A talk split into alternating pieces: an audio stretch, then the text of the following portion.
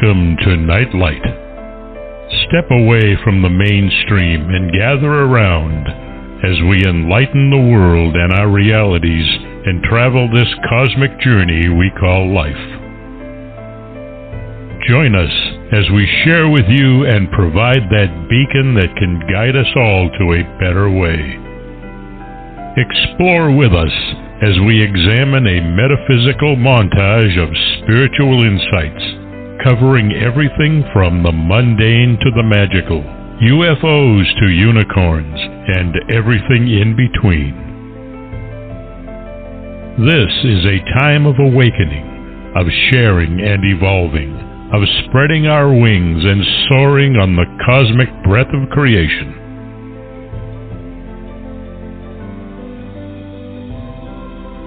Come and join with other light minded spirits as we weave our lights together to seek understanding, enlightenment, and with a little luck, some wisdom.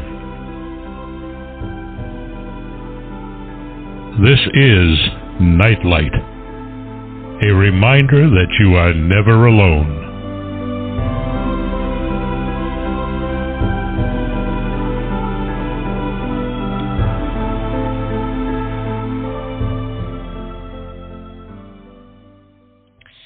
Hope everyone had a great weekend. Uh, tonight is shaping up to be a two part series. Uh, next week, we will be discussing with Reverend Michael Carter about ways to overcome trauma and uh, you know, processing a very unusual experience of ET abductions, uh, you know, patterns that emerge after the event, and ways to heal. Um, tonight's show is going to cover how the people and town of Point Pleasant, West Virginia, were traumatized by the Mothman and the Silver Bridge collapse. UFO researcher and host of the High Strangeness Factor, Factor and the correspondent for Mack Maloney's Military X Files, Steve Ward, returns.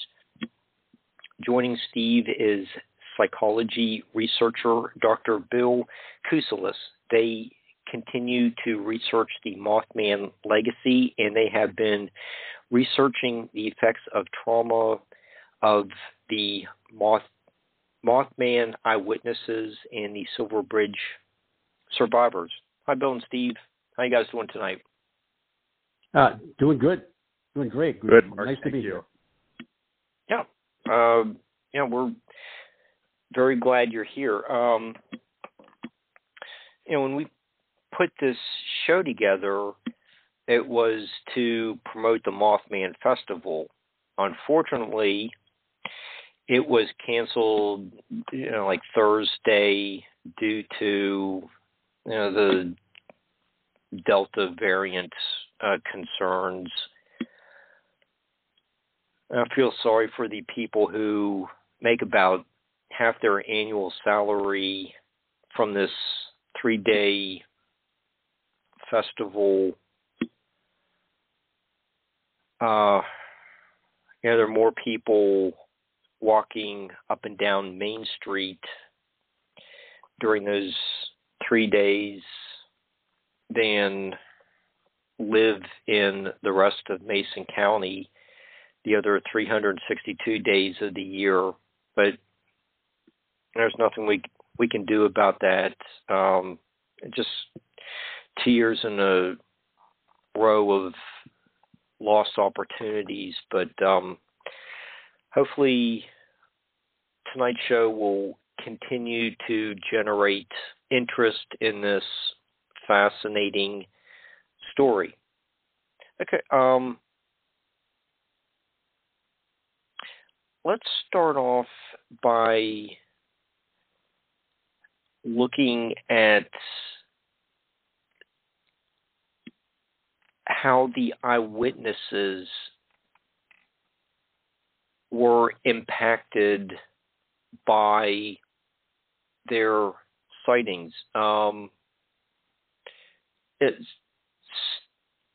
Steve, you've uh, interviewed Linda Scarberry. She she was one of the first four people to report the Mothman. Um, can you give us a little background on her and what your interview was like with her?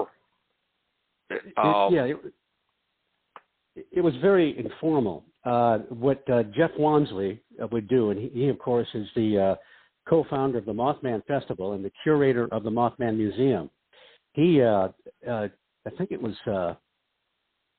2006, my first Mothman Festival was the first. he he had been trying to get Linda Scarberry and some other people to just kind of sit at a table and uh, allow themselves to uh, be interviewed and, and questioned by the uh, by the attend uh, the people that attended the festival, and that was her first year.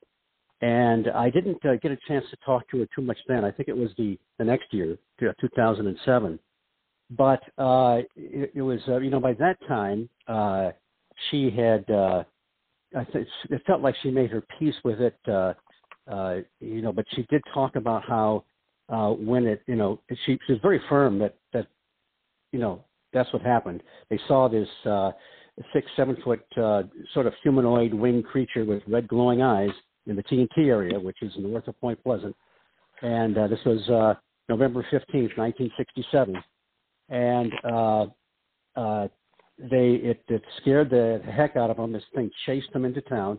Most people know the story uh, but uh, afterwards, there was a, there's a, a long interview that Donnie Sergent Jr. did with her, which is in the first book that he co-authored with Jeff Wamsley called Mothman: The Facts Behind the Legend. And uh, she saw this thing again more than once, and she even saw it sort of perched or sitting on a roof across from where she lived. And uh, at the time, she had uh, uh, so many people that, uh, uh, not just Linda, but uh, so many people around that time that reported this got harassed and, and made fun of, and so uh, she uh, she didn't talk to me much at all about have she had a, she had a nervous breakdown. I don't know much about the details, but uh, it was I think it was more my impression was it was more from the way people were treating her in town than the I mean the the experience was pretty frightening and it uh you know it happened again more than once. She saw this thing more than once. So, but I, my impression was, and maybe Bill will have more information on that, uh, was that it was the the harassment that really really got to her. But by the time I had spoken to her, she was uh, she was just a great lady and uh, very nice to talk to. I, I remember the last time I talked to her was the I don't know what year that was. It was the year before she passed. Uh, she was there with Faye DeWitt, who was another witness and I didn't even ask them anything about the Mothman. I just asked them how their year was, you know, how things were going. Mm-hmm. So, uh, uh, yeah, she was uh, she was someone that overcame a bizarre experience uh, and uh, and survived it with a lot of class. I might want to add. When you spoke with her, did did she show any uh, traits of uh, being traumatized, like you know, rapid speech or uh, body language? You know, like folding her arms across uh, her her chest. Uh, you know, um, something uh, uh, like that disorganized thoughts that would indicate that uh, she was getting triggered by um, recounting the story to you? Not at, not at all. When I the times I spoke to her, she just seemed to be completely at peace and just to really have her life together. There wouldn't have, you know, if, if I didn't know uh, the history and what she had been through, and and the whole sort of folklore and mythos and, and uh, of the of the Mothman, I wouldn't have had any clue that she had ever been through uh, such a rough experience. Yeah. Bill, when you know you have uh, advanced degrees in psychology. Um, when we get into studying uh, uh, beha- behavior and uh, trauma, um, what what are some of the other traits that uh, people suffering from PTSD may display? That's a great question, Mark. And, and I guess the way that I'd like to speak to that is that, um, as we've spoken about prior to the show, my wife and I and another researcher uh, by the name of Amanda Raber have been interviewing folks who were traumatized by the bridge collapse. In fact, uh, a study that we're working on presently is in and around the bridge collapse and the paranormal phenomena that happened in the Point Pleasant area back in uh-huh. 66, 67. And one of the individuals who we interviewed, who wasn't, uh, she wasn't a paranormal phenomena experiencer. She was just the bridge disaster. How did that affect her life? Uh, one of the things that she had she had kind of illustrated was that she lost her sister-in-law in the bridge disaster, and her brother was present when the car came up with his wife in the car, which I can't even imagine what that must feel like. But she was at the time a recent high school graduate, and when we interviewed her and spoke with her, the questions that we asked her, she was able to answer them pretty pretty readily, pretty easily. But probably uh-huh. 40, 45 into the interview, uh, we asked her another question about you know other reflections she may have had upon the bridge disaster, and I don't know if it was the timing of the question or perhaps because the other questions that we had had allowed her to kind of dig deeper into her subconscious that she recalled an event that she literally woke up like a day or two after they had found her her sister-in-law. She she woke up with her brother who had lost his wife the sister-in-law giving her mouth to mouth because she had passed out and she'd stopped breathing. Now the reason i've kind of kind of gone at length to describe that that portion of the interview is because that memory had been submerged somehow below you know a couple levels of consciousness and I think that that's one of the areas that trauma can manifest in ways that sometimes when we process things, we're not even consciously aware that there's a memory that's in there. And it might take a little bit to be able to pull that thing back out again because we've had layers of coping mechanisms that we've laid across, you know, as a foundation to our thinking and the way that we process information.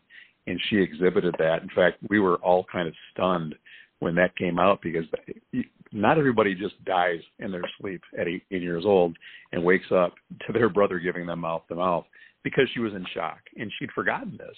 This is something that totally slipped her mind. So, I mean, that's one example of a way that can manifest. It, Bill, you mentioned uh, recall, and you know with two events, like what, 13 months of the Mothman sightings plus all the UFO activity, um, Men in Black uh, uh, descending on the town. Uh, it, it's had a bunch of weird stuff going, suddenly appearing, and the bridge collapse um, uh, could could be a separate event or others may argue that uh, they're uh, related, but but with these two events in your research, and, this question might be uh, for both of you. How is recall memory playing a factor in what was reported to you two as well as uh, John Keel and, maybe uh, uh, other uh, researchers that you've um, been working with or uh, spoken to? Steve, you, you want to take that? Well, um, are you talking about people that uh, recognize that they've had some kind of missing time, and then they? Well, it, uh, it, it, no, just uh, has dealing with Mothman eyewitnesses or uh, someone from the Silver Bridge collapse. Ha- had they had uh, um, problems with recalling uh, these events? Not that I'm aware of. No, I haven't uh, okay. Spoken to a lot of people, in, you know, in direct connection to the. Some, I mean, I, I've talked to some people that, uh, you know, heard the crash and, uh, and you know, told me where they were when it happened. Um, now, the I've, I've spoken to some of the Mothman witnesses, and um, I don't. Uh, anyone I've talked to hasn't really expressed any problems with trying to retrieve memory that I can think of. Okay, uh, Bill, how how about you? Have you encountered uh, lapses in memory because of these traumatic events? I think the example that I shared a few minutes ago um, with a witness whose name was Linda, not Linda Scarberry, a different Linda, was the only one that had like a really pronounced episode of, you know, like a submerged memory. And I think that that was trauma inspired from losing her sister in law when she was as young as she was. Another thing that Linda had spoken of was that she had literally just gotten off work at 4:30 and was driving to go cross the Silver Bridge and came upon it shortly after it had fallen. So that was one of those instances where she was shocked because you don't expect this bridge to have gone down, and then it, uh-huh. she noticed that it has gone down, and you know you're kind of psychologically coming into what's really happening because it's so outside of your experience. There's no way that, that bridge could have gone down. And then you're looking at it and it takes a while to kind of to kind of become become conscious of that um, one thing I would say that you know with you know, I've not really interviewed Mothman witnesses per se. Uh, one individual of the eight that we've interviewed so far did have a direct experience, but didn't illustrate much trauma from that.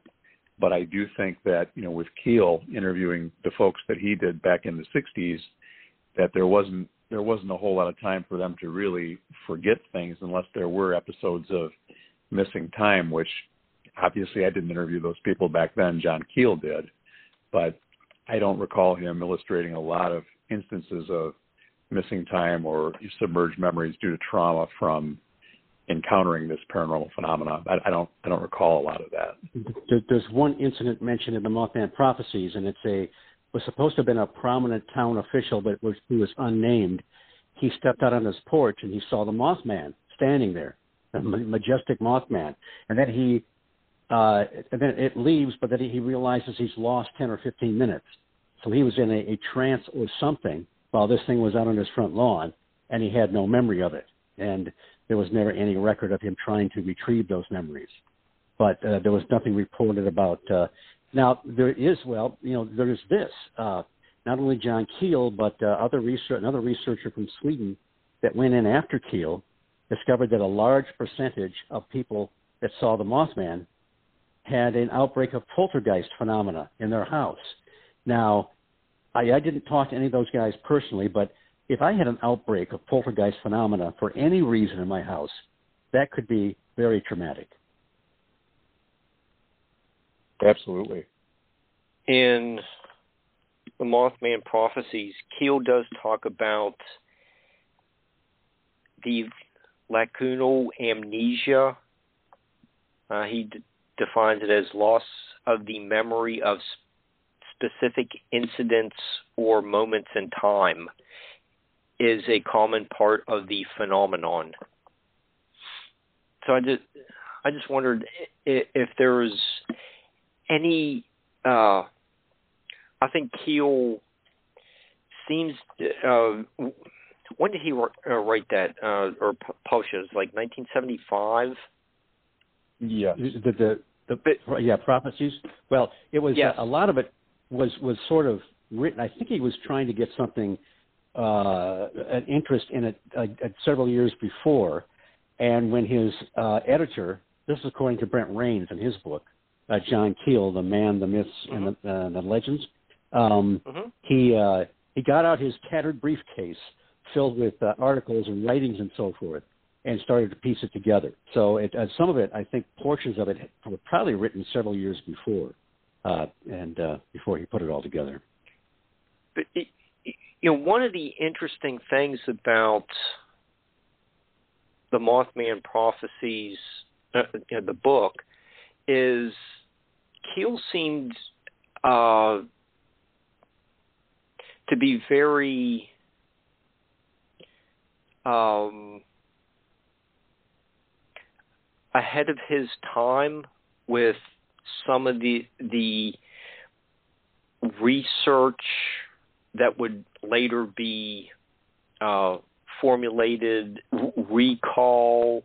Um, so some people do remember events more clearly; others uh, do not. He he, he really ha- seemed to have a very good understanding of human behavior. Well, you know, he he read everything. He read hundreds of books. He he said things like, if you uh, want to study about things in the sky, read about flight, read about you know uh, uh, flight dynamics, read uh, if you're, you're studying about Loch Ness, read everything about the ocean and, and the water and the things that live in it. Mm-hmm.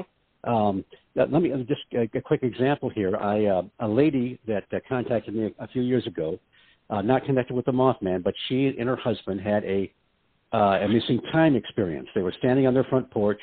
Uh, they saw these strange lights come over, and uh, all of a sudden they realized uh, it was a little bit lighter out because it's been early morning. They're not standing next to each other anymore, and they see this large craft brushing the tops of the trees on their property.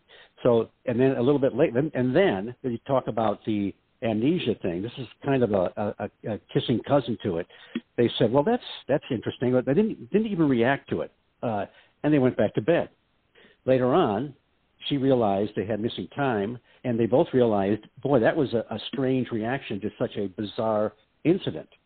But long before she she tr- she did retrieve those memories eventually through a hypnotherapist. But in the meantime, because of John Keel and the groundwork that he laid, uh, I asked her all kinds of questions because Keel was interested in, in, if somebody had an experience, he knew that he needed to ask uh, about their their childhood, about if find out about things like the uh, uh, uh, mysterious phone calls, electrical interference in the house, classic ghost mm-hmm. phenomena. Uh, you know, this this woman saw uh, her family members near the property saw a strange looking cryptid. They had both her sons were experiencing orb phenomena. She saw a shadow person.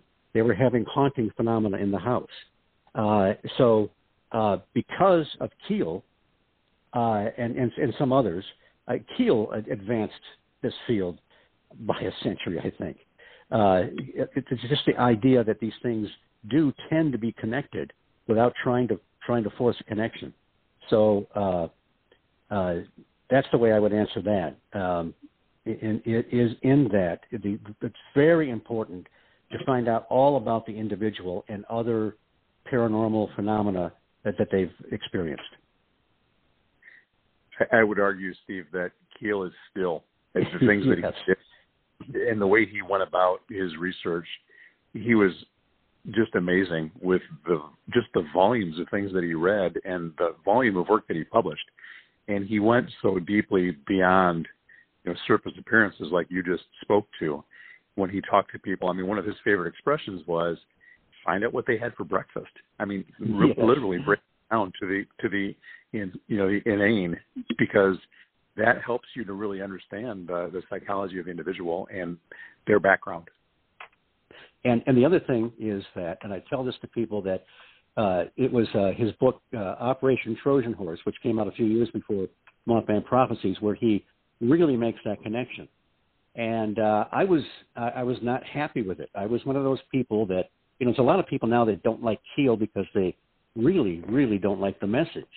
And uh, so I, I was very happy in the, in the 1960s with the idea that these things were probably ET, and and you know they were investigating us and uh, examining our planet. And uh, if I if I if I still had that frame of reference when I talked to this lady from New Hampshire, I would have said to her, "Well, they, gee, I hope you make a breakthrough with that hypnotherapist, and and you know maybe we could find out what planet the aliens came from."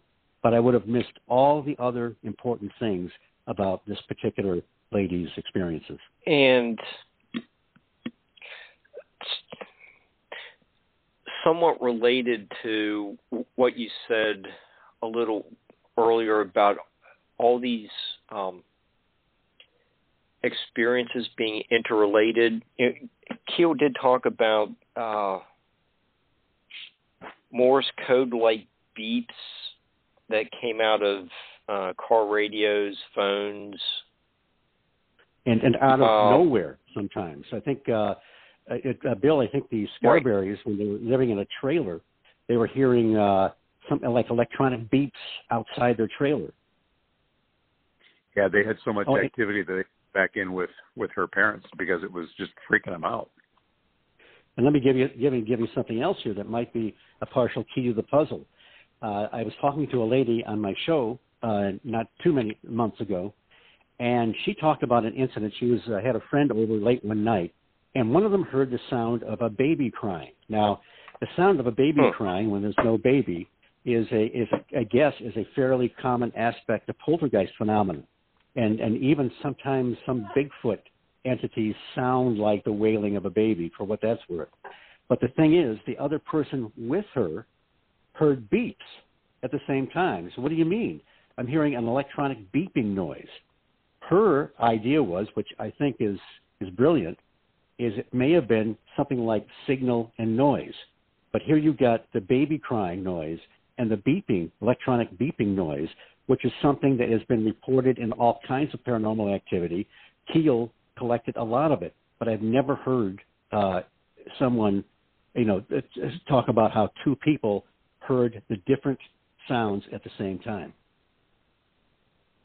So that could be, in the way that Keel would postulate something like that, is the percipient is receiving that information according to their own frame of reference or what have you, because that's the way they interpret it. But it might be the same signal. Perhaps you know that uh, what was it the uh, Alexa or, or whatever uh, somebody was uh, there was a name coming over it and people would hear a different name or a different word. I, oh, I, I yeah, I I, I remember I mean? that. Yeah, but I and I it was funny because people would hear a different something different very clearly, but it's coming over this electronic device, and uh, it's it, it's got to be I guess it's got to be the way the individual's processing it because supposedly it's objectively coming out of the the uh, the device in one particular way. Hmm. Okay. Well, you know, uh, Keel wrote about it, and I think it.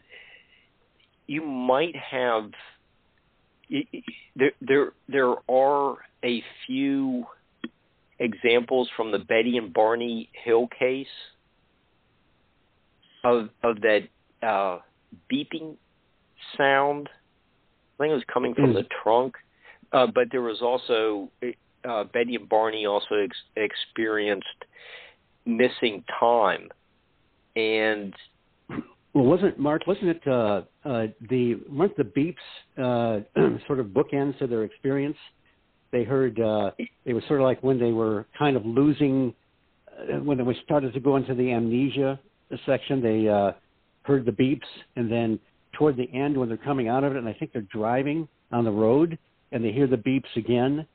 And then Betty says something right. like, "Well, well, do you believe in UFOs now, Barney?" And he just kind of laughs, and they have, had, you know, it's a, it's a point where they have really have forgotten this, uh, which was a pretty traumatic experience at the time. Right. Yeah. I believe uh, they were driving when they were hearing the beeps, and it, you know, while I was um, doing some research for tonight's show, um, I was going back through uh, Bessel van der Kolk's "The Body Keeps the Score," and know, when he was writing about um,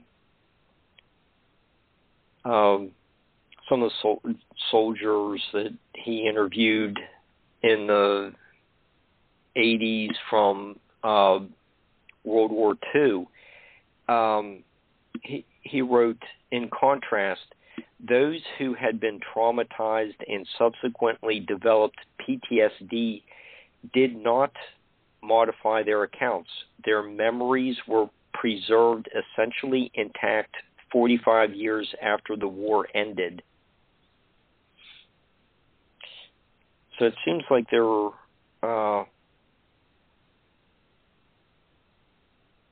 are times when people do have a very clear recollection, and other times uh, people do have a- amnesia, and and I think that's you know one of the things I was really intrigued by Bill's research was uh, the variety of responses that can be uh, can emerge from some type of uh, traumatic event. So, I think Mark, just to speak to that a little bit, I think each each individual processes information just a little bit differently, and so mm-hmm. when we talk about trauma, you know, you mentioned that these individuals who were traumatized during, you know, the Vietnam War, essentially, Com- yeah, combat some of them, yeah, it, it could be different wars, the Iraq War or what have you, that basically they can still recall those memories vividly, as you'd stated. But the the scary thing about PTSD is that a similar activating incident, I mean, it could be it could be a car backfiring, could immediately put them mentally or psychologically back into a place where they were in combat, and they have an over the top type of a response because they have that that stimulus still buried within their subconscious, and it activates that PTSD situation. So, Bill, as you and Steve and your team put together you, you, your questions, surveys, uh, interviews, uh, or you know, uh, interview questions for people. Uh, can can you explain a little bit ab- about how you are uh, approaching talking to people for your study? Yeah, absolutely, absolutely. What what we did, Mark, was we came up with a couple of different research questions, and what those research questions were uh, then they're put into the form of a question. What is the experience of post traumatic growth from having dealt with the Silver Bridge collapse? And the second one was what are the dimensions of post traumatic growth that have taken place as a result of experiencing paranormal phenomena, i.e., the Mothman, the Men in Black, the UFOs, the the lights in the sky, et cetera, et cetera. So we we used those two questions, and then we formulated a number of guiding questions. And what the guiding questions were, the the, the purpose of those was to open up a conversation with each one of the folks that we sat down with and just basically asked them things along the lines of, you know, what was your daily routine like before the Silver Bridge collapsed? And of course, we had people from all across the spectrum. We had people who were, you know, eight, nine years old when this bridge collapsed. There were others that were 15, some that were 25. So they all had varying degrees of experience before the bridge collapsed. But then we we asked them, you know, who who else was involved? Was your family present with you? And then we asked what happened as as the disaster unfolded. You know, can you give us a breakdown of what you were experiencing at that point? And then finally, you know, we had a series of questions that was based around the aftermath of, of the collapse.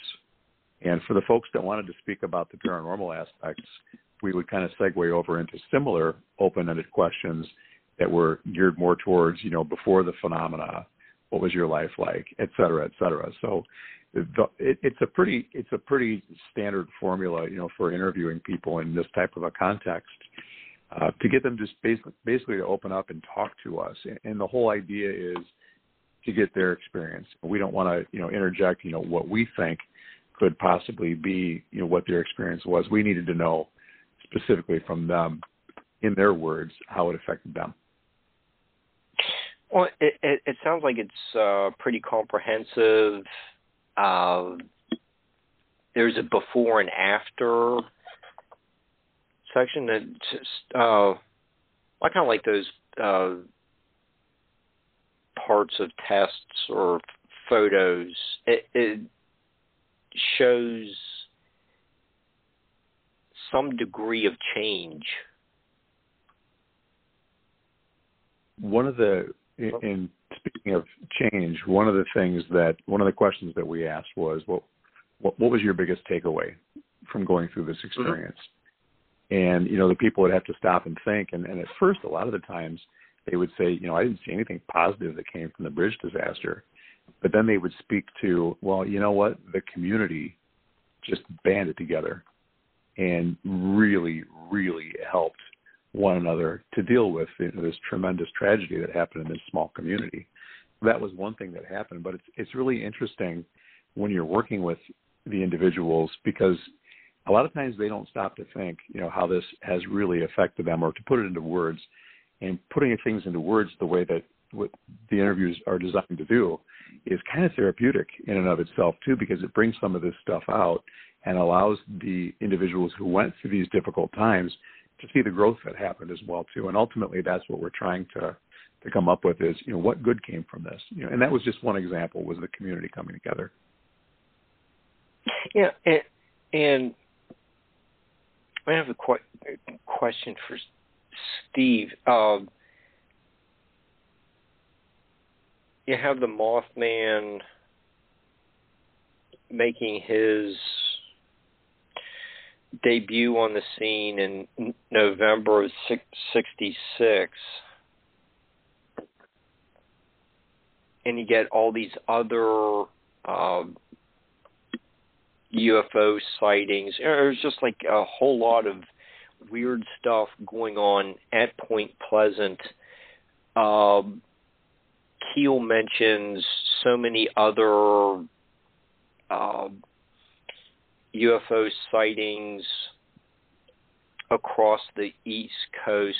There's a lot more to the book than uh, just what's uh, what was going on in uh, Point Pleasant. Um, but you know, you, Steve, you also uh, observed the 1966 uh, uh, Detroit um, uh, UFO uh, sighting. Oh yes, the uh, well, it was a, yeah, was uh, that, a flap. Yeah, yeah I was, mean, uh, it's all about the same same time. It, it, yeah, it was just actually a few months prior. That was uh, it, was it was uh, wasn't just Michigan. Uh, I was uh, I grew up in uh, southeastern Michigan, and uh, I guess the it was quite a flap throughout the Midwest. But it was the in Michigan it got a lot of publicity because uh, Dr. J. Allen Hynek, who was still attached to Project Blue Book, and while he had uh, begun to uh, believe there was something really to this, uh, he still had to kind of straddle the fence because he was he had those apron strings tied to the the Air Force, and uh, he's the one that uttered the infamous phrase "swamp gas," and uh, he he was suggesting that some of the sightings in Hillsdale, Michigan, might have been caused by that, but that's you know all the press needed, and uh, that was uh, that was uh, let's see uh, March, and then the following November, this uh, the first big sighting of the Mothman, even before he had a name, uh, came over the wire services and it went all over the world. And I thought, wow, that is that cool. Uh, Wayne Humanoid chased two couples down a, down a, uh, uh, a, a two lane highway, and uh, I was just a kid in junior high, but uh, you know, in the wake of all these cool uh, reports and sightings and, and credible uh, police officers seeing this, I was, uh, I think that was uh, that that's where my destiny was cast with the advent of the Mothman. Okay, so um, it sounds like Keel was being a very uh, thorough and objective reporter by including all of this um, well, a couple places he gets into international um, sightings, but for some reason, in that 66, 67 time period, uh, there just seems to be something going on that elicited uh, an outbreak, or, I don't know, uh, influx of sightings. That might be a better word. Well, they, it, it, there was a, a lot of stuff just, going on. Yeah. Go ahead. And, and, no, I, I, I was just, well, it, yeah, and, and across the East Coast as well. I, mean, I, I was just uh, trying to say something about uh, Keel being really in tune with uh, a lot of the unexplained phenomenon or ph- phenomena that was going on that you know, the mainstream is not going to uh, report on, but he, he he was doing it. Well, he was he was pulled into it too, and also in uh, uh, like along Long Island, uh, and near where he lived, there was uh, things going on. There were reports uh, from Minnesota. Uh, he uh, he he was uh, he when he was interviewed on uh, Coast to Coast AM with Art Bell. This was when the the movie had, had first come out, and I think it had been a long time since John had granted any kind of an interview about the Mothman. Uh, he uh, he he said the one thing he really liked about the film was it really captured the paranoia he felt. And if you guys remember in the book, there's a chapter that says paranoiacs are made, not born. And he got he was kind of uh, a lot of this phenomena seemed to center around him, or maybe even have been co-created with him. Uh, he thought that perhaps sometimes the phenomena was uh, was shaping itself to sort of lead him along or, or teach him a lesson. And just, just really briefly, uh, uh, so that people, you, you keep mentioning how wide in scope this was. Uh, the prophecies part of the Mothman prophecies had to do with a lot of these people he was in contact with, the silent contactees that were getting messages they, they felt were real messages from the Space Brothers or some kind of other intelligence. And sometimes that didn't go well. You know, they they would get some prophecies that came true, and then the big one, you know, the the, the space brothers are going to come down on the hill and take everybody up, and then nobody shows up. uh, you know, that would be fascinating to follow. I mean, I mean, some of those people were uh, just desolated by the, a sense of abandonment when this uh, this contact or this experience ended, and uh, you know, it didn't happen anymore. So uh, it, it was, yeah, this was just uh, we can just barely, barely cover a, a little fragment of this, but there was a lot, uh, a lot going on that would, you know, fall under, I think, the uh, area of trauma. The Mount Misery aspect of the Mothman prophecies is one of the most fascinating parts of the book, in my yes. opinion. Uh, the portions about Jaye P. Paro and uh, the the alleged space denizens, Agar and Apol, and the interactions that they have with Keel, you know, over the phone sometime and speaking through Jaye Paro while he's on the phone with with her. That part of the Mothman Prophecies book just just blows my mind. I mean, it's just amazing. And let's mention, Bill, that if people want to pursue that, there are two other books out that have uh, probably some of the stuff that was cut out of the Mothman Prophecies called The Big Breakthrough and The Big Blackout. It, it covers some of the same ground as that area you're just talking about, but there's so much more. And and you're right. That's the uh, that is a, an area of the Mothman prophecies that uh, is you just really can't describe the I don't know the eeriness of the whole thing. And you're right. I, I, I do also believe that the the ambiance of the movie, and I saw the movie before I knew anything about the Mothman. You know, I I dove into researching the whole thing after the movie, but the movie itself paints such a such a, a tone of foreboding and almost mystical type things happening, which I think Keel even said that although the movie wasn't spot on to what he did, it really captured the essence and the vibe of what was going on during that investigations yeah, Richard Hatem did a really a great job on that screenplay, and I might also add that uh, Brent Raynes, I forget I forget the name of the lady. She was a a, a friend of Keel's, and when Keel read this script for the first time, she said he was actually giddy. He thought, finally, somebody has at least some of the essence of the book, because I think there had been other attempts that Keel was very unimpressed with. So, and, and uh, uh, so Keel really did seem to be impressed with screenplay and the way that they uh, portrayed the movie. Richard Hatem really did get it. He was he did an amazing job with the film uh, because it, it just like I said, it captured that whole essence and that whole vibe of what was happening then, even though it wasn't a direct representation of what happened. Right, and you know they couldn't. Uh, he, he couldn't do the Men in Black uh, portray it probably exactly the way it was in the book because of the you know in the wake of the silly Men in Black movies, the people would have made that connection, and it wouldn't have been taken seriously. Good point. Since both of you have made the trek numerous times to Point Pleasant and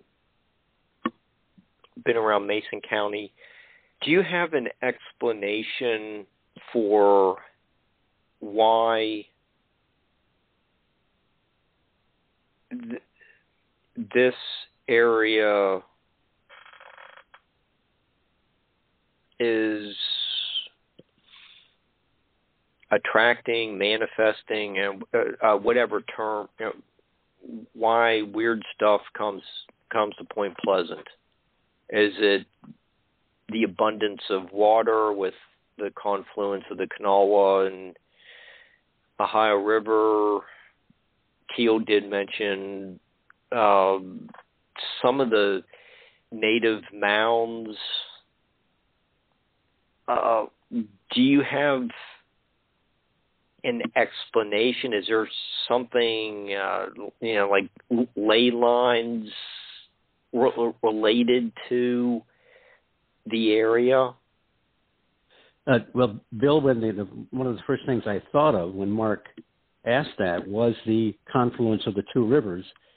Um, I I don't know. Uh, I, I think that maybe there are more of these areas than we think, and there perhaps that some some of this is more of a natural state. I mean, there are researchers I know that have gone into the uh, the, the, the the type of geography, the terrain, the whether there's limestone or, or quartz or whatever.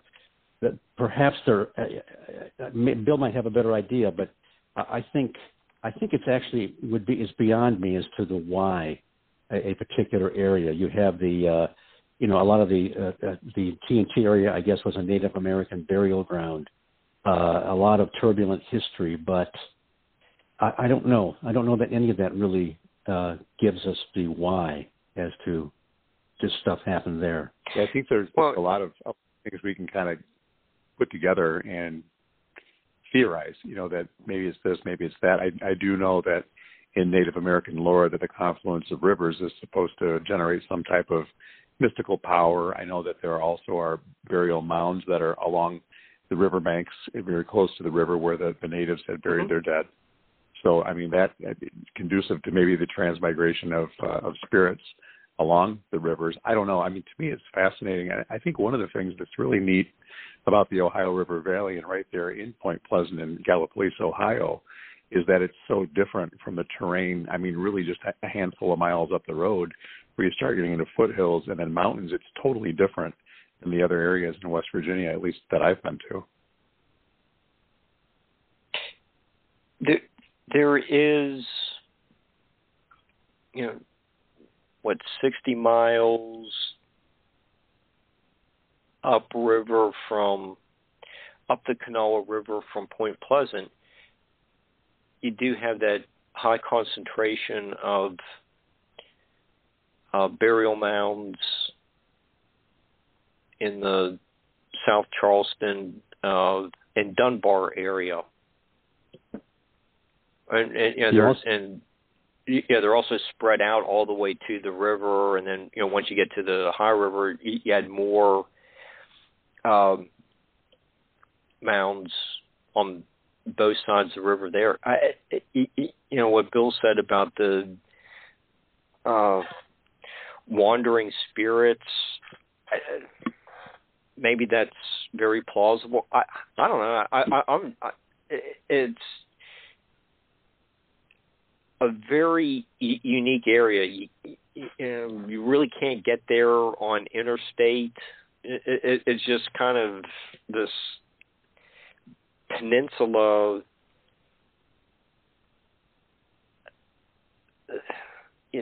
it's out is kind of like by nearly by itself. It, it, it's just things about the geography of the area are very odd.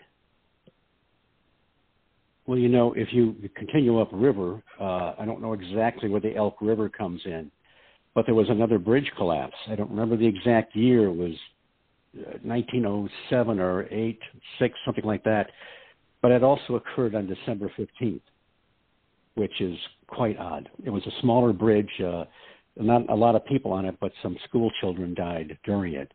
And uh, have you it was uh, been there, Steve? You, have you been to that that, that conf- have you been to that confluence of rivers where that bridge no, went down? I, I have not. I have not, and I uh, you, you, I don't need, know what it, you need. To go. You, you, I, I got. I don't mean to interrupt, but we went there. We went there both of the last two times we were in West Virginia, October of last year, and then when we were just there a month ago. And the first time that we went to Charleston, and we found the the confluence of the rivers, I was pulled to that confluence like nobody's business.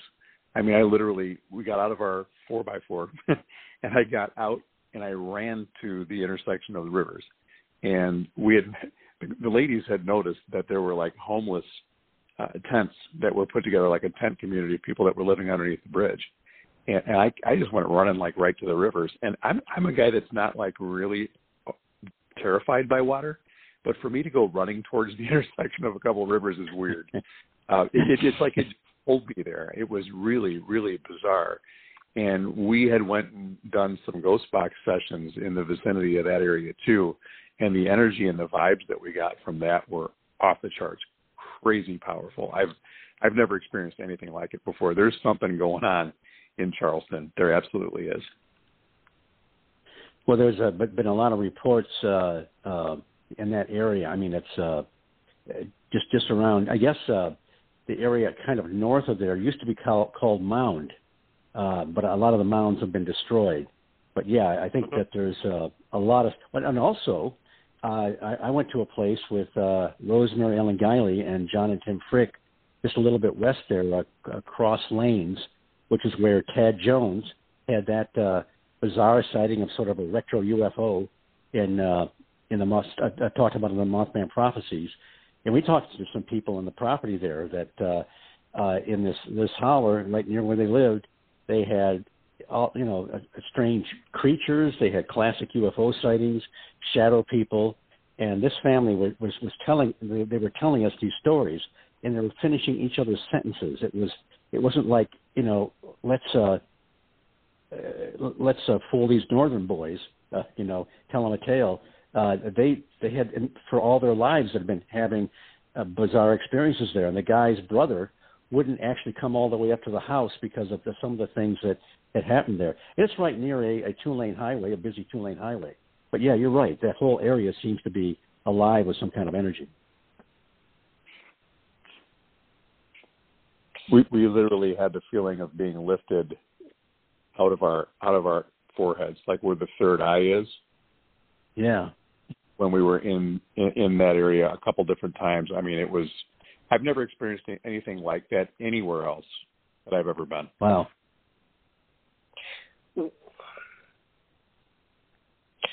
Bill, what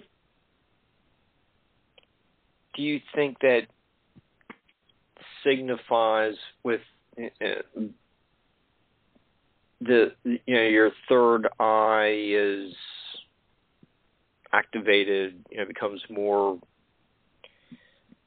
observant, you know, whatever the term is. You know, what do you think that is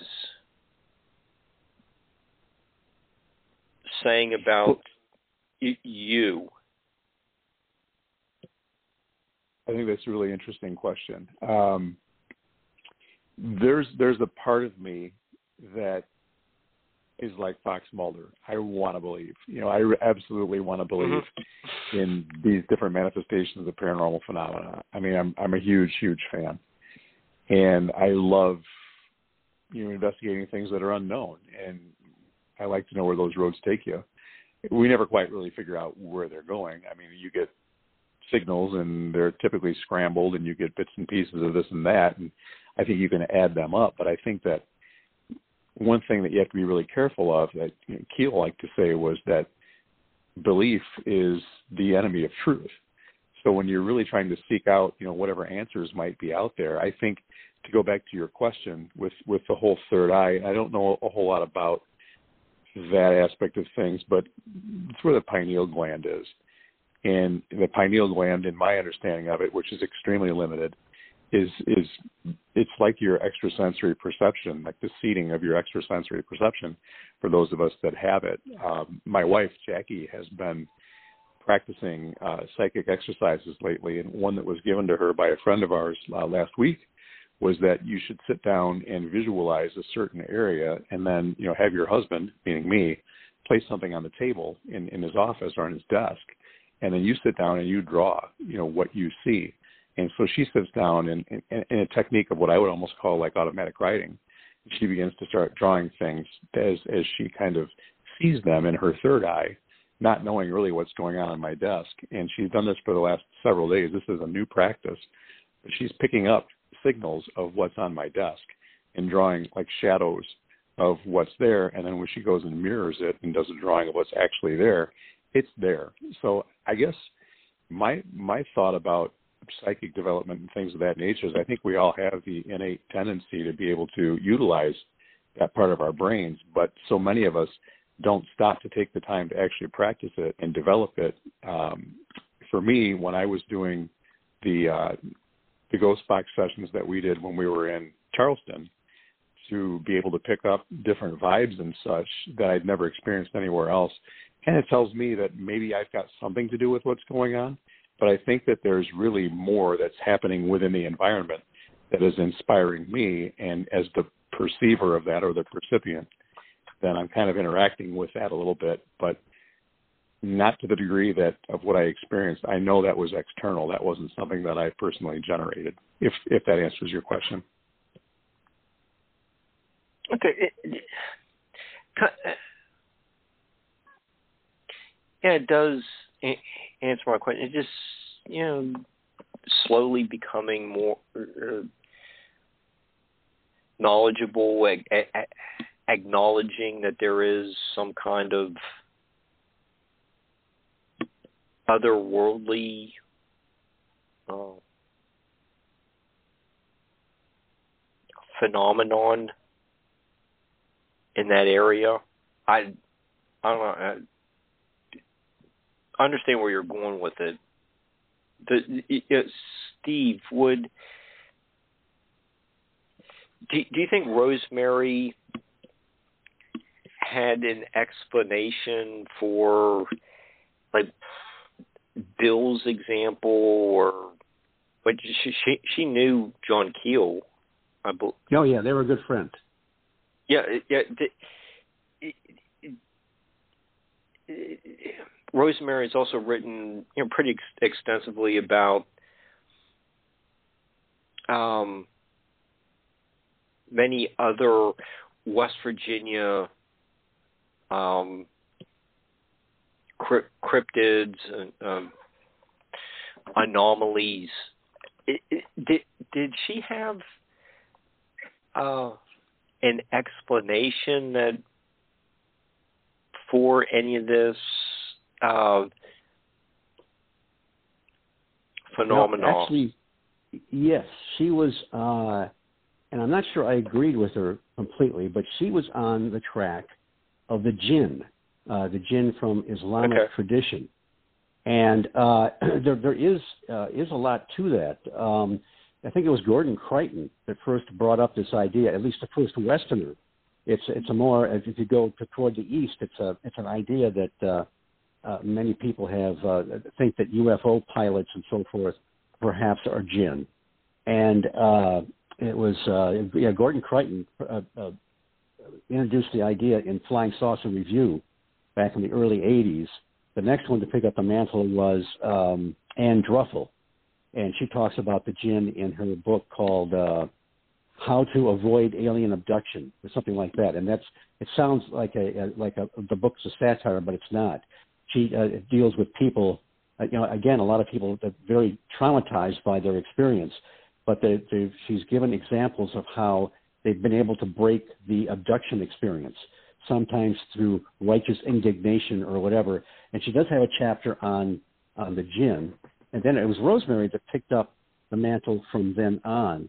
And uh, she does make a case that that perhaps this, but I you know I don't know what the jinn are. I mean, are they uh, is it the same thing that John Keel was talking about when he used the uh, term uh, ultra terrestrial? That was he used it as kind of a literary device. But I think that was uh, toward uh, toward the end of her life. That was, and she wrote a, a couple books on the jinn um, she was kind of leaning toward that as as that being possibly the source. For me, I think that perhaps the uh, the source uh, is still elusive and perhaps manifesting as the jinn in some respects, and uh, and other entities, other belief systems, and other. But uh, she and, and, just uh, the last thing is she uh, actually was investigating several hotspots and she never revealed where they were, but they, I got the impression they were somewhere near the West Virginia Pennsylvania border. So there were two or three areas that she was investigating where a lot of different, really bizarre things were happening, and she described some of them in her books. Hmm. And uh, was the one on the West Virginia Pennsylvania border near the Kecksburg that you know I, I don't don't know. I just don't know the location. I know that in uh, she wrote the second book that she wrote on the jinn, jinn in America or something like that. Uh, she gets into some of the specifics of uh, some of just the bizarre. Uh, it's sort of like a like a mini Skinwalker Ranch, just just creepy creepy stuff. And uh, So my, my, what I was wondering is if you know if we if we focus on the jinn idea, and Keel, as, as Bill pointed out, said belief is the enemy. Is if we focus on any one thing, is the phenomena which is reflective and mimics our thoughts sometimes, is it going to shape itself to to that end and to, to kind of lead us along that path of belief? So it's uh, it's it's a it's a it's a very tricky prospect to try and uh, you know get into uh, uh, to hypothesize specifically what it is. Um, Steve, what you were talking about sounds like uh, the subject of egregores, where oh, yeah. the people kind of like think it and it becomes a real uh, entity. Or like like the uh, like the Philip experiment, the famous Philip experiment in uh, Toronto, I guess, with a group of people. They were they used a Ouija board, but they meditated on this fictional historical person, and it he sort of came up came to life. The uh, the planchette responded to this this person, and uh, went beyond what they had created. Uh, and of course, that's I guess that's close to what we would call a tulpa as well. But there does seem to be that doesn't seem to explain everything, but it, it there does seem to be this this reflective factor, this paranormal mimicry, and you know you can go throughout the history of UFO sightings and see the way they've kind of shaped themselves over the uh, the, the various decades. So, um, but then again, uh, I I don't think that there's one answer to everything, and I've there's there's a few uh, a few things that make me suspect that at least some of this phenomena is in fact some kind of physical flesh and blood other intelligence, whether it be ET or extra dimensional. So uh, very hard to sift through all that and figure out, you know, and, and, and find out what the lines of demarcation are. Fascinating. Okay. And you also wanted to you know get get into you know, make sure you know we didn't uh, you for, forget to get uh, cover the trauma from the actual Silver Bridge collapse. And Steve, you have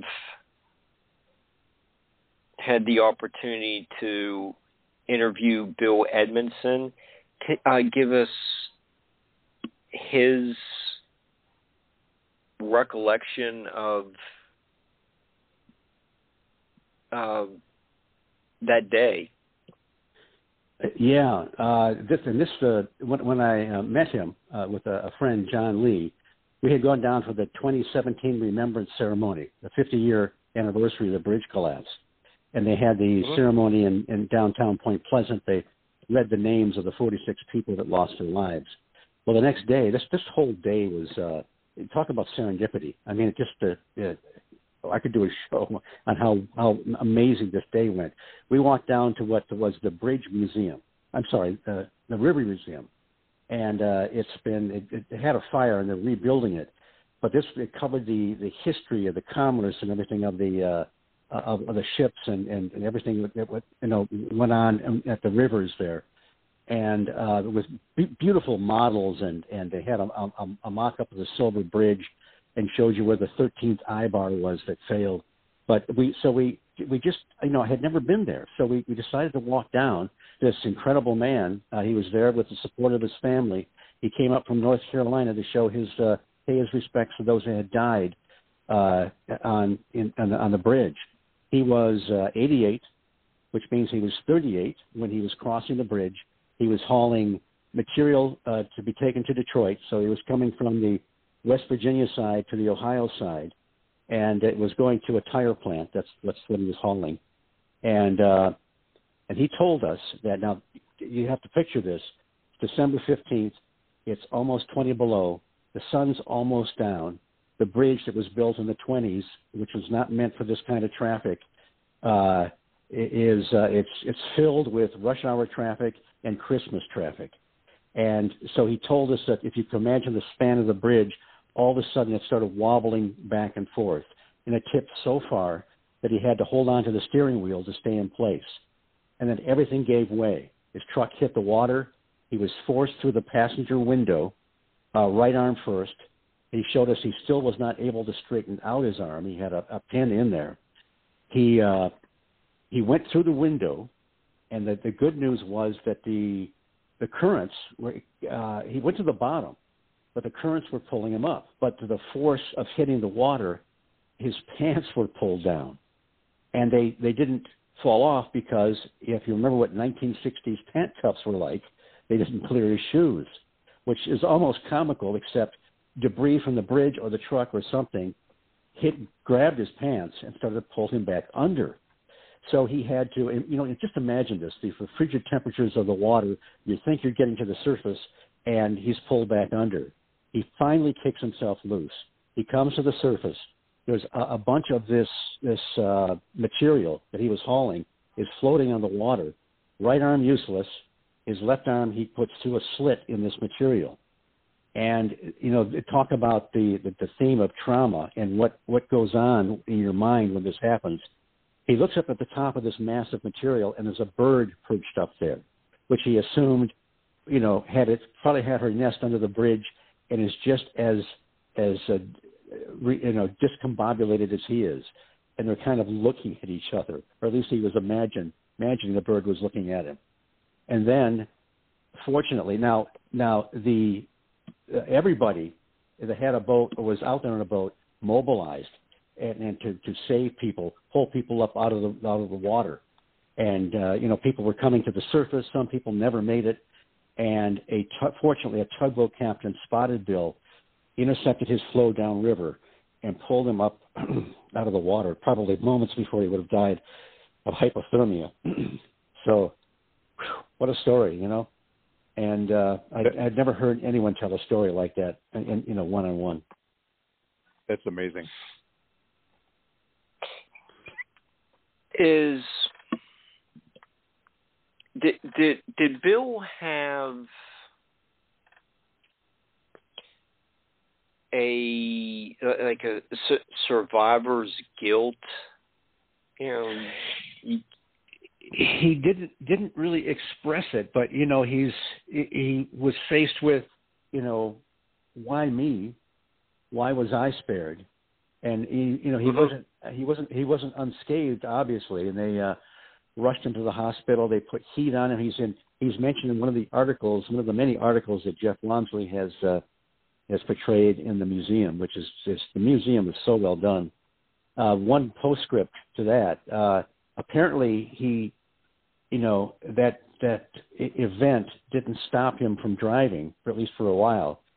Five years later, he was in a terrible truck accident. He was not hurt physically too badly, but he was trapped in the cab of his truck for three hours. And he said he swore if he ever got out of this, he would never drive a truck again, and he never did. Yeah. Wow. But apparently, that that first experience wasn't enough to uh, to stop him from uh, you know being a truck driver. Um, Keel does talk about you know, towards the end of the Mothman prophecies that uh, m- many people had to be treated for shock. I mean, it, it really just seems like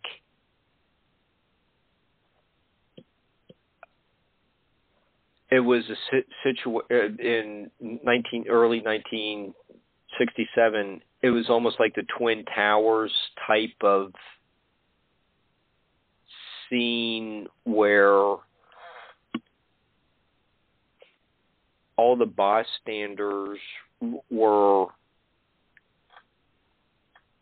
aghast at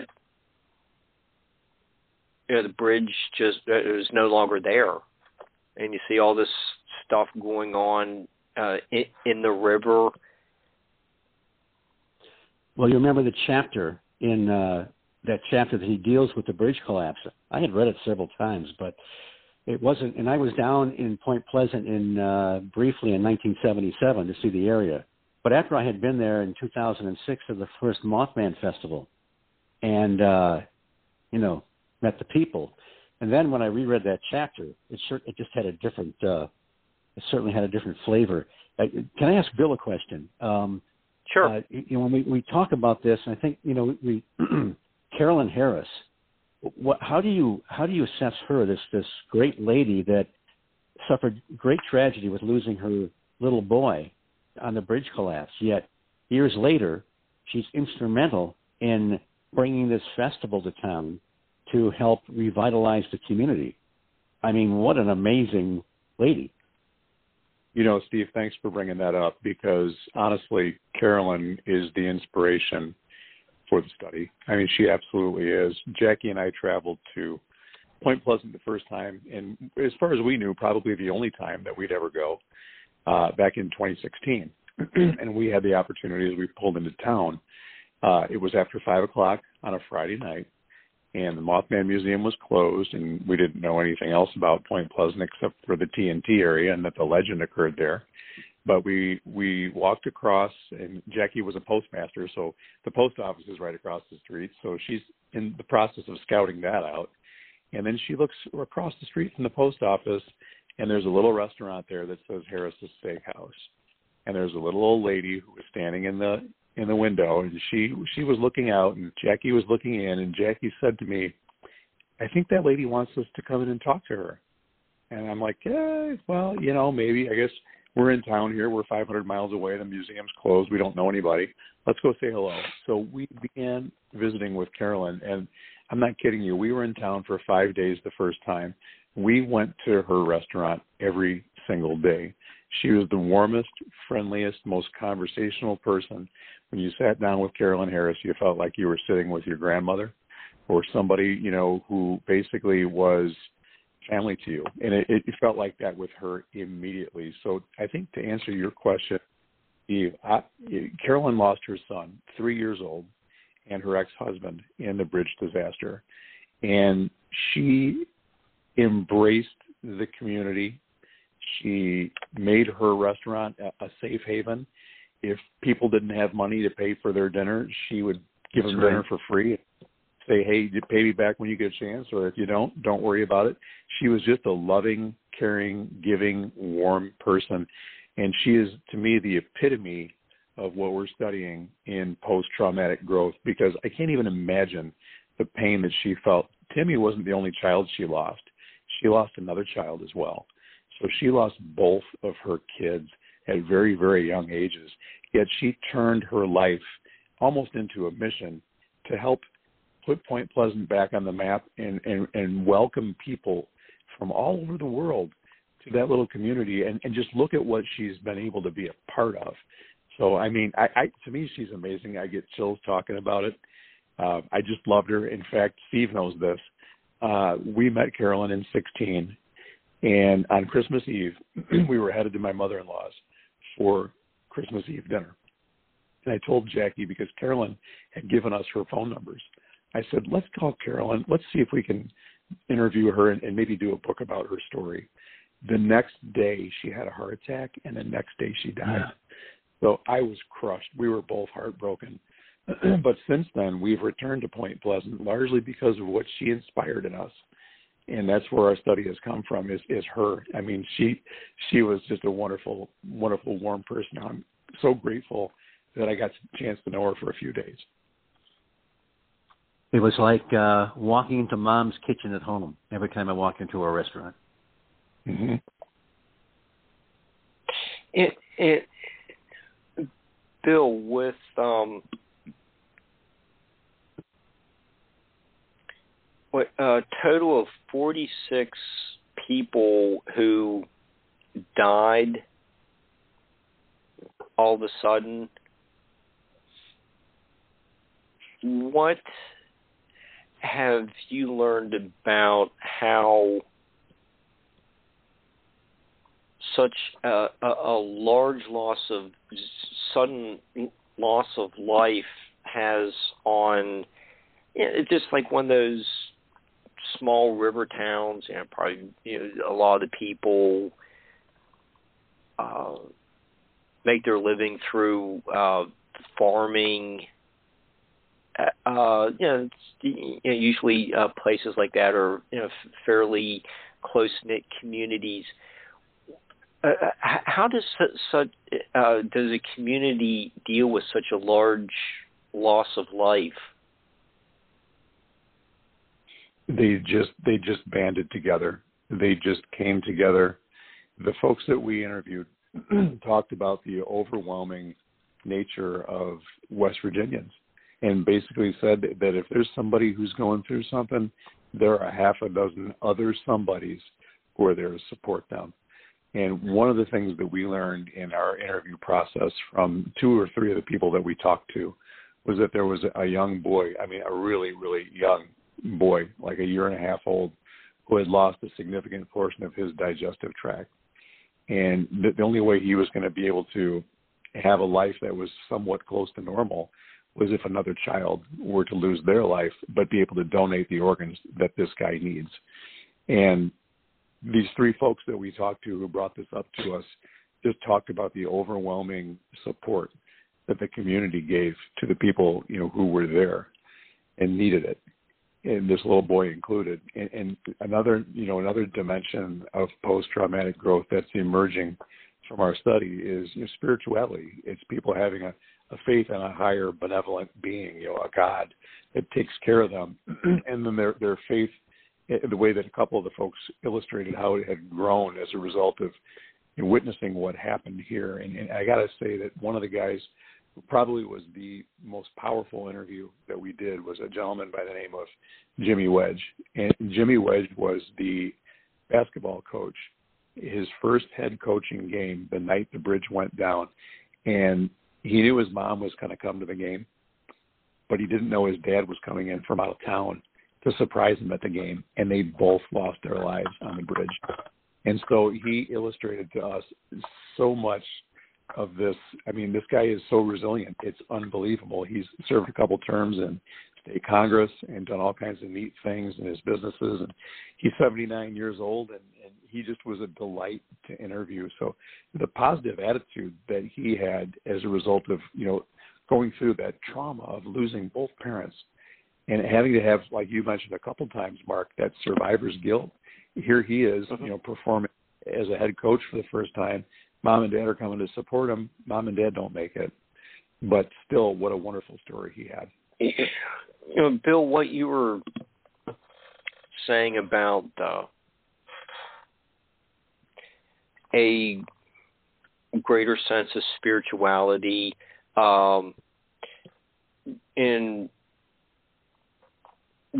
uh, Jeff's uh, the facts behind the legend. Uh, you know, Linda does uh, talk about she had this need to discuss it with a minister, and then uh, just just to give listeners a preview about next week's show is uh, you know Michael's going to be talking uh, about some of the uh, traits that emerge after experience uh, some uh, an experience of some unexplained nature.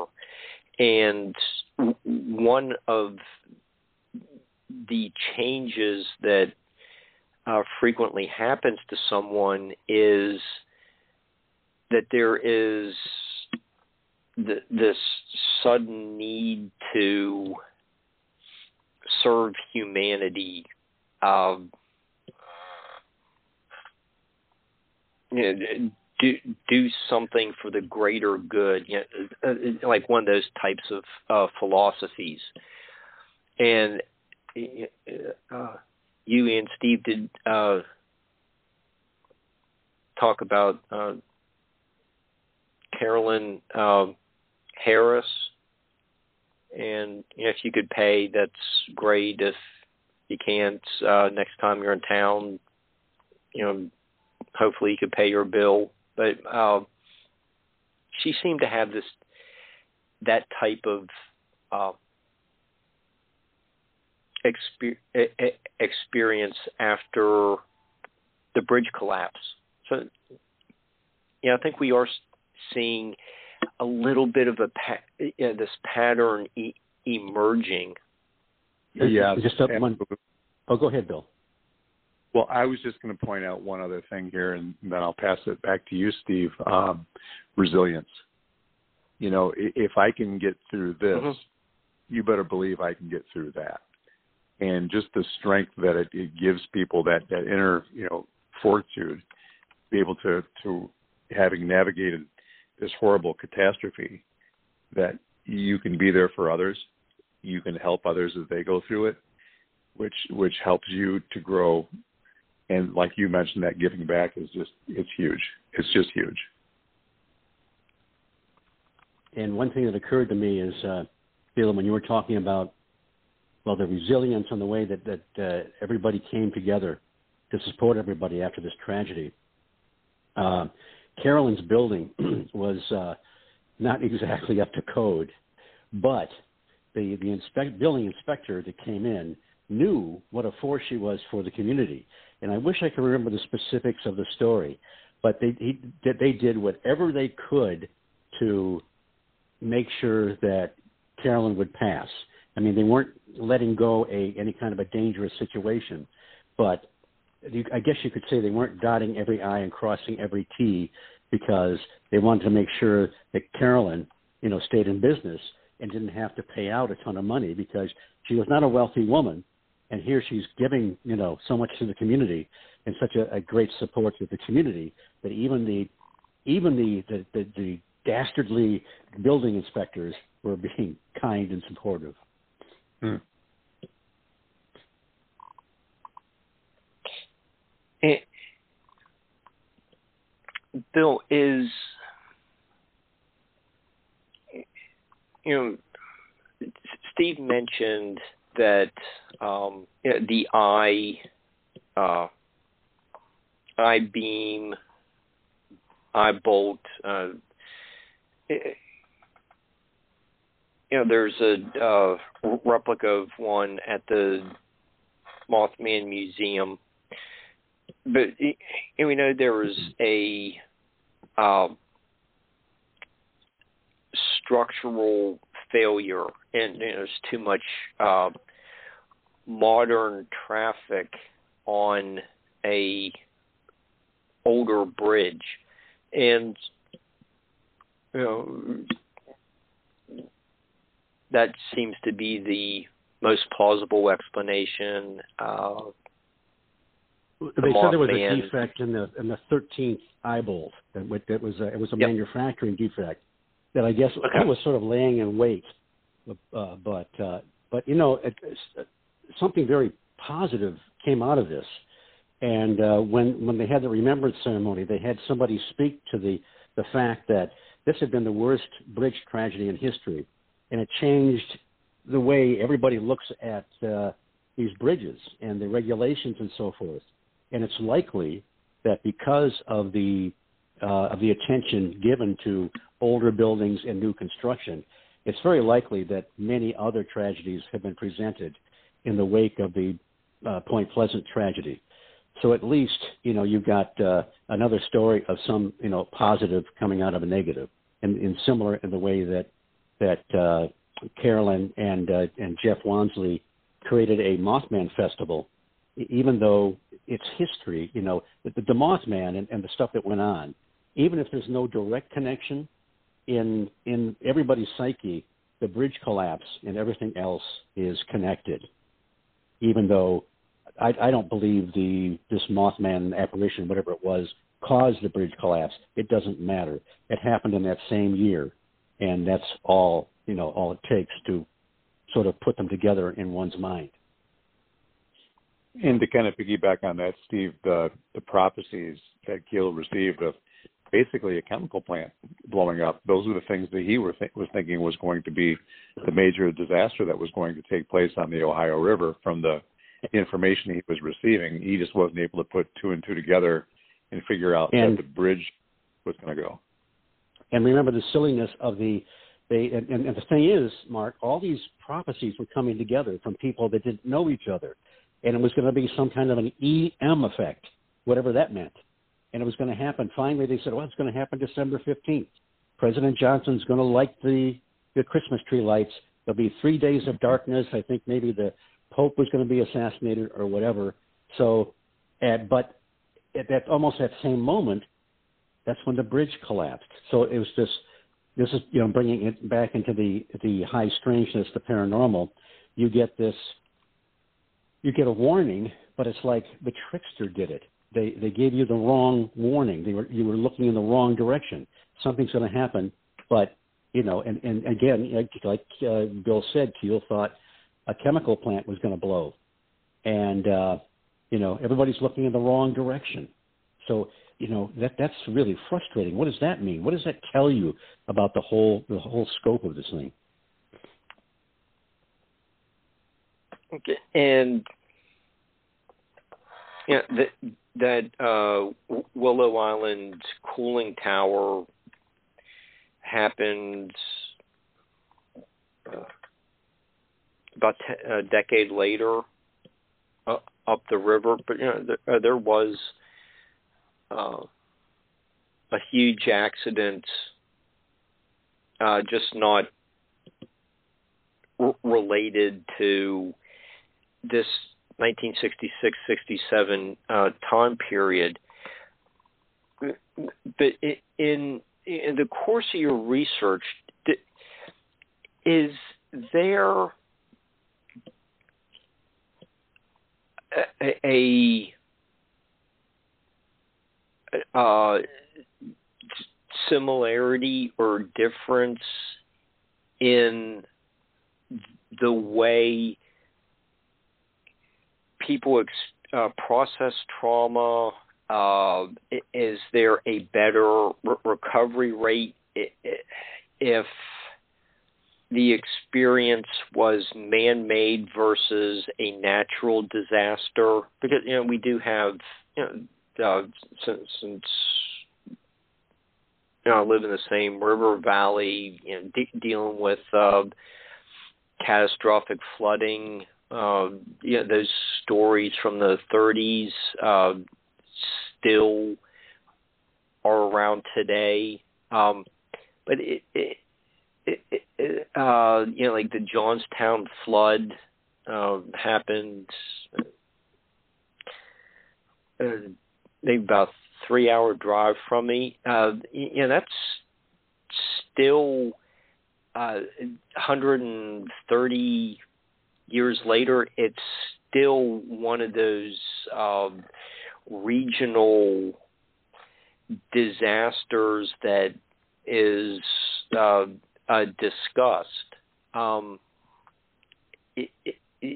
is there difference in the way people respond to man-made or natural disasters. You know, I think we talked about that a little bit last night, Mark, when we were getting to know each other, and uh, there's a there's a terminology for that known known as the shattering of cognitive schemas. It's the way that we interpret the world. So, regardless of whether or not it's a man-made trauma, like let's say the Twin Tower disaster, or if it's uh, the Silver Bridge going down, which is not necessarily a natural disaster, but kind of in the middle of a natural disaster and a man-made thing. It's it's a man-made component that that failed, or maybe it's the tsunami and things like that happen. You know, when we talk about the bridge itself, and you use that as an example because that's primarily what we're talking about. I'm going across this bridge. You know, I'm maybe 35 years old. I've been across this bridge for the last 20 years almost of my life driving a car, and mom and dad took me across it even before that on a regular basis. I have no reason to believe it's going to collapse. I have no reason to believe it's going to fail. That's just not not even something I can even process or even think about processing. So when it actually does happen, and let's say that I'm this lady Linda who I was talking about earlier, as she approaches it, the reality of the situation manifests slowly. At first, there's the shock. Where's the bridge? You know, I know this bridge. I can depend upon this bridge. I always go over this bridge. Then the bridge is gone. And it dawns on you that the bridge is gone, but you're trying to make sense of what that might mean. And then you start thinking, wait a second, there probably were people on that bridge. And now all of a sudden emergency crews are coming. People are in danger. People are dying. And as this is dawning on you, I don't know that there's a big difference between, you know, a man-made disaster or if it's an earthquake. Because I mean, to me, if it's your cognitive schema, if it's your way of perceiving the world, and this is outside of that reality, then the trauma itself, it's going to manifest, I think, in a similar way. I think I think it's going to manifest in a similar way, regardless of what man-made or not. Okay. I, I, I wonder. Oh, go ahead. No, no, I, I, I, go, go ahead, Steve. I'll, I'll make a comment Okay, after just- your uh, Oh, rejoinder. All right. I just wondered, Bill, if if it's a situation where it's uh, it's it's a it's a man-made disaster, but it's due to negligence or some faulty construction. It, you know, Yep. and there's blame, and and there's that, that, that kind of another component where it's not just uh, happenstance. It's not a tsunami. It's not unforeseen. You can actually point in the direction of, of the guilty party. And I was thinking that too, as I was trying to explain that and understand it myself. Because I think if there is somebody to blame, then you can objectify what happened, and you can you can say Right. this is the cost. Now, now, how dare you mess up my life like this? You took my loved ones away from me. So that's a whole different level of you know processing trauma and understanding the disaster. hmm Yeah, and I think you two have done a, terrific job of you know re- recreating this horrific scene um helping us to visualize uh all of a sudden the bridge is there and then it isn't.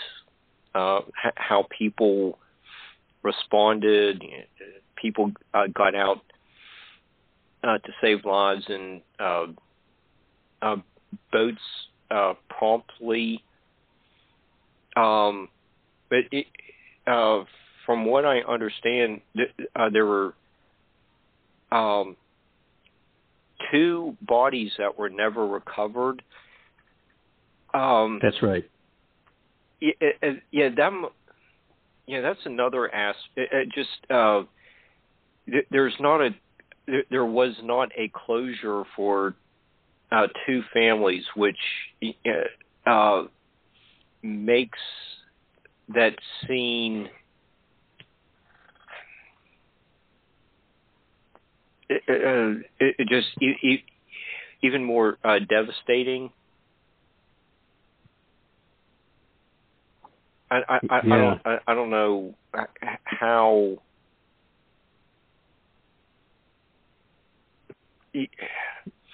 that type of trauma could be overcome. Uh, yeah, that that would have to be very difficult, and that might. Well, there's another. Go ahead, Mark. I'm sorry.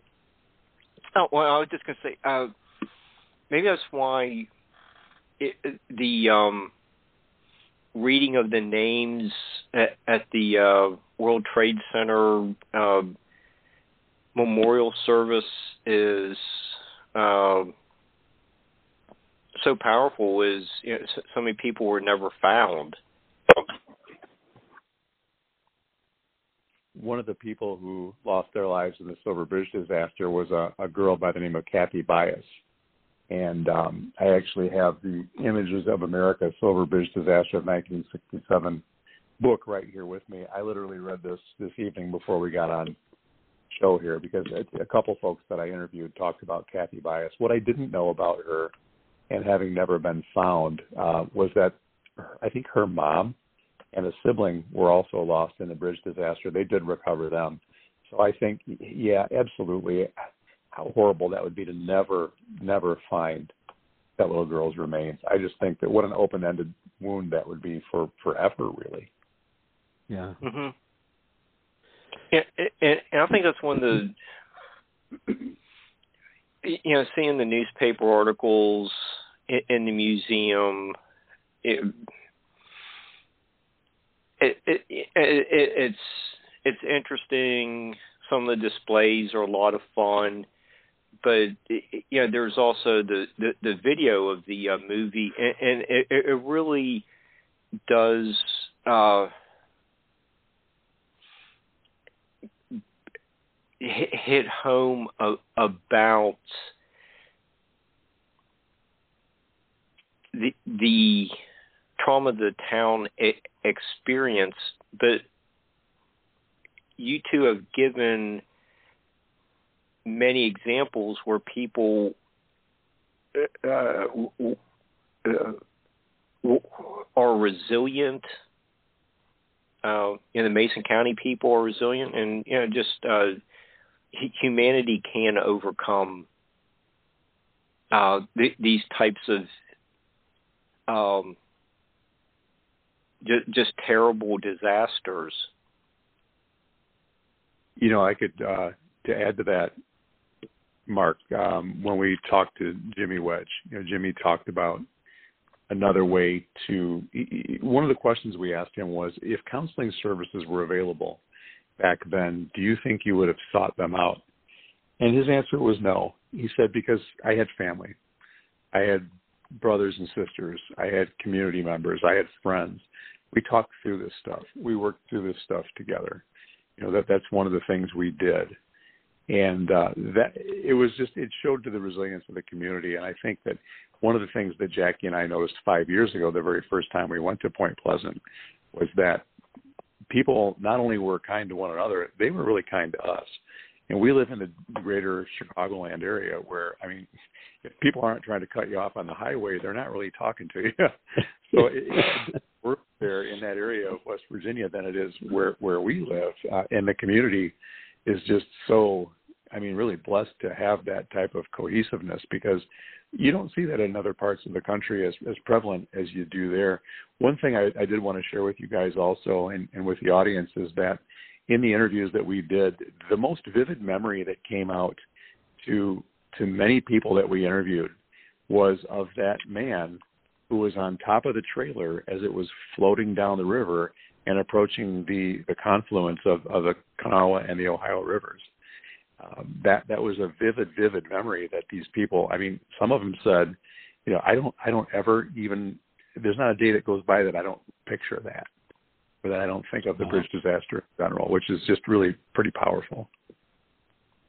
Well, do you guys remember the opening scene of the Mothman Prophecies? where a very tired John Keel is catching a whale of a cold, and uh, he and Mary Hyre, the car has gone off off the road.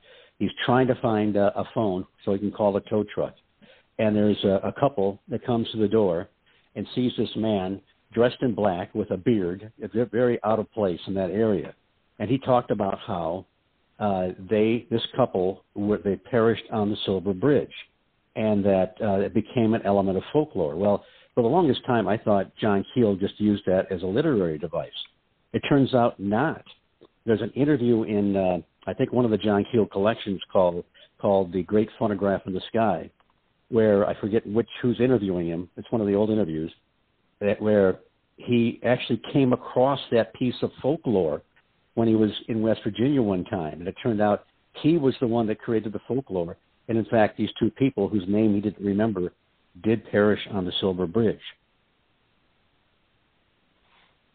But we don't know who they are, Steve, or do you know no, who they he, are now? No, he, he no, I don't, do not know who they are. He, he, they were asked him, and he said he did not uh, know who the who it was. I just uh, all those years I thought that Keel was just using it as a a literary device to open the uh, the book, and what he was doing was is showing how sometimes very mundane, ordinary things can be misinterpreted as some kind of a you know bizarre paranormal experience. Um, mm-hmm. So I just uh, I just thought that was uh, fascinating that it was in fact real and did piece of folklore in that part of West Virginia. I'm going to have to dig and try to figure out who that married couple was. Right, there must be a way because they it would have been somebody that lived back in those hollers there down by uh, probably around around uh, Ferry you know, down south there along Route Two or maybe 35. I, I don't think that there were that many married couples who both died in the disaster. You know, that's that's boy, that's a good point. That's a good point. I mean, the first one that comes to mind are Jimmy Wedge's parents, but I don't wow. think it was that. Right. Okay. Uh, j- just to you know, kind of change topics a little bit. Uh, as far as I know, the Van Meter visitor conference is still going on. Yes, and, and that is uh, the last weekend. It's always the last weekend in September, the weekend following the Mothman Festival, um, and it commemorates the the Week of Terror, as uh, Chad Lewis calls it, as he takes you on a walking tour through town with a very strange uh, winged creature that was seen in 1903 in Van Meter, Iowa, which is just west of Des Moines. Okay. And then uh, the next weekend, I'm going to be. I found out I'm going to be speaking at the Bray Road Conference in Elkhorn, uh, Wisconsin. And uh, oh, I'll be, I'll be, talking about the Shaver mystery at the uh, Van Meter conference, which is a whole other story. Very, very interesting period of uh, of history. Uh, amazing stories, Ray Palmer and Richard Shaver. And then I'll be talking about uh, the paranormal aspects of cryptids at the Bray Road conference. Okay. With uh, uh, you're familiar with um, the Van Meter uh, flying humanoid. You know, with the week of terror that the townspeople experienced in 1903, was there any kind of overlap with um, how the Point Pleasant uh, citizenry reacted uh, 63 years later.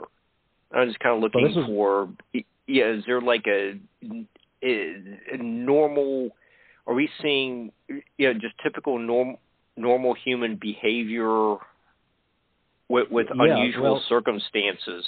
With with shotguns, uh, this was the actually several prominent people in the town saw a very small town uh, this was more of a more of a pterodactyl kind of a creature, but you know, in keeping with with uh, John Keel and his uh, I don't know transmogrifications of energy, this thing seemed to have a it had a beak and it seemed to have a, a light on the on the end of the beak or a horn on the beak, and also there was one case where it seemed to uh, to exude a vapor. Insert your own joke there, but the the uh, the witness actually lost time or was in a trance or something like that.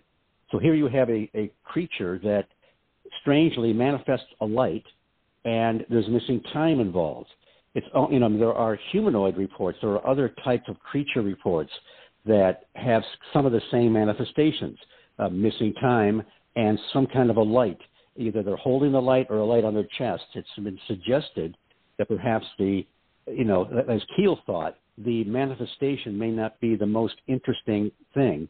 We, we have to find out the cosmic mechanism behind these manifestations. So it's a very, uh, uh, you know, it just it just lasted for about a week. Uh, uh, a, a bank, uh, a guy that became a bank manager saw it. He was he was waiting in the bank one night because they saw this light on top of the uh, building. They thought it was a robber at first, and he they a couple people blasted at this thing with shotguns, and uh, it didn't affect it.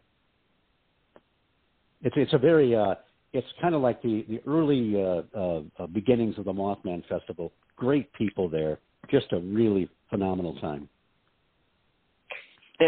Is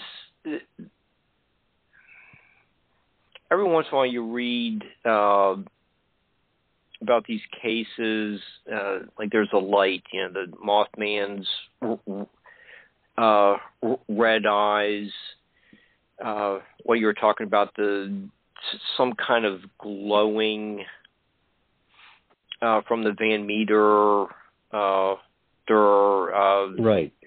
When, you and Zelia were with us last. Yeah, I think Zelia was talking about um, um, the Flatwoods monster. Kind of had like a glowing head. It's a, yeah. yeah. There's like th- this kind of like a, a element of the bioluminescent creature. Um, what's the deal with that? I I, don't know. The uh, in Orting, Washington, uh, Sally Shepard Wolford, who wrote Valley of the Skookum, she's uh, the mother of the famous uh, Bigfoot researcher Autumn Williams. They saw what looked like flesh and blood, blood Bigfoots, but they also saw Bigfoots that seemed to glow at night, and sometimes they seemed to be translucent. Of course, there have been you know seven foot silver humanoids that were also translucent.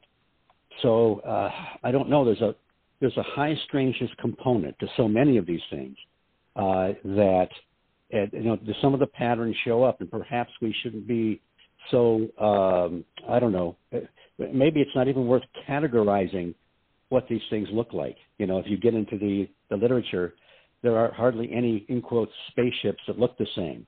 A lot of the entities, at least before the Greys showed up and and you know messed up everything, we used to have some pretty cool entities back in the old days, and uh, a lot of them didn't look much the same, except maybe they were a little short, but they were also giants. So I, I don't know, Mark. It's a it's a it's a it's a component that uh, Keel uh, tapped into, and it's just that that, that high strangeness factor uh, that seems to permeate through all this paranormal phenomena.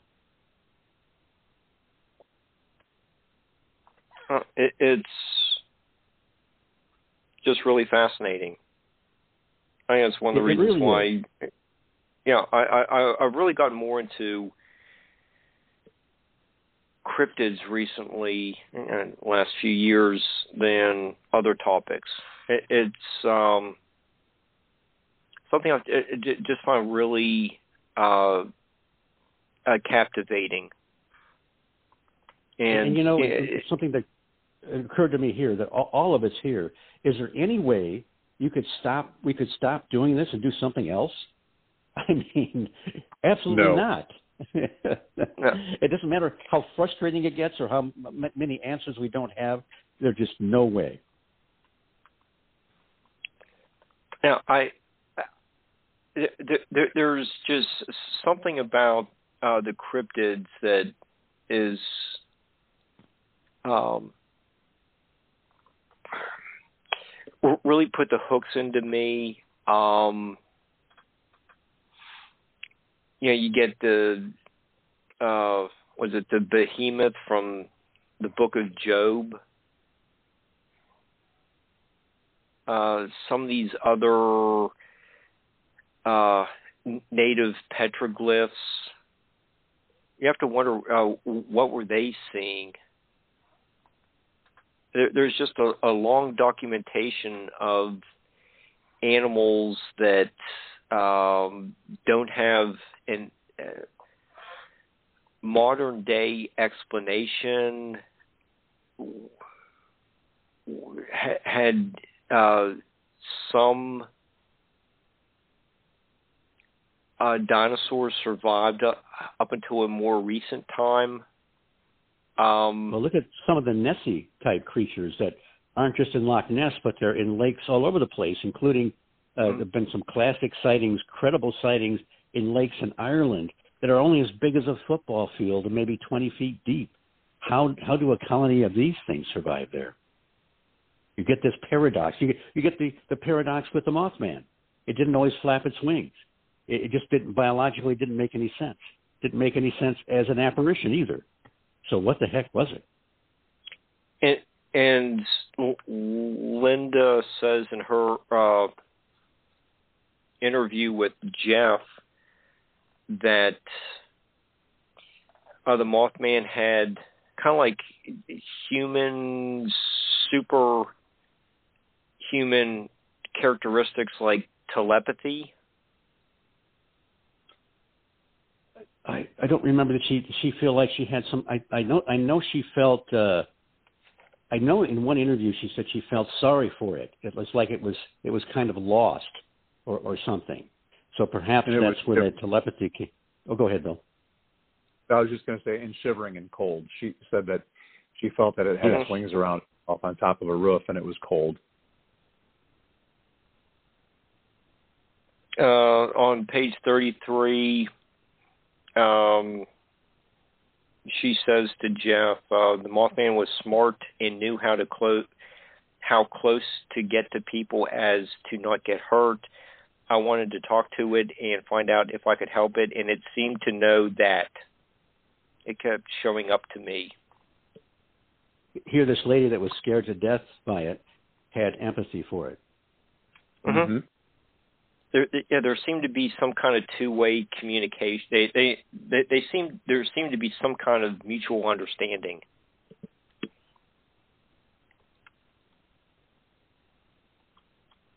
So fascinating subject. It sure is. okay we're yeah we're getting close to uh wrapping up the show for tonight.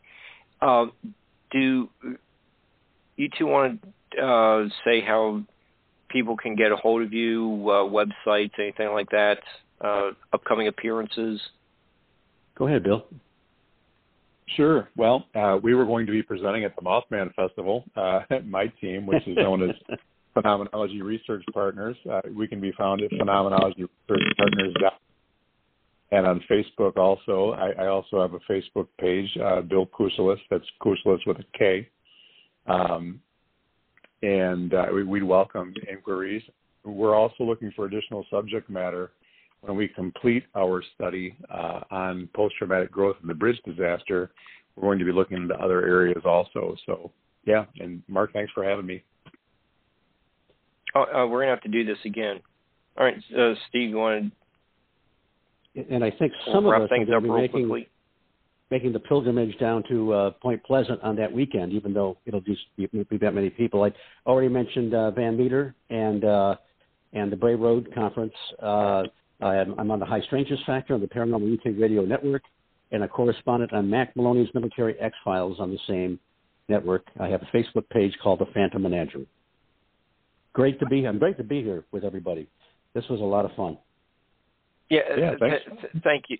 It, it, it was very uh, thought provoking and And, you know, and a little tou- bit touching. emotional, I might have to say. Yeah, it, it was a touching memorial to um, the people of Mason County. And anyhow, um, thank you again, and uh, appreciate everyone listening. Thanks, Barbara, and we'll see everyone next week.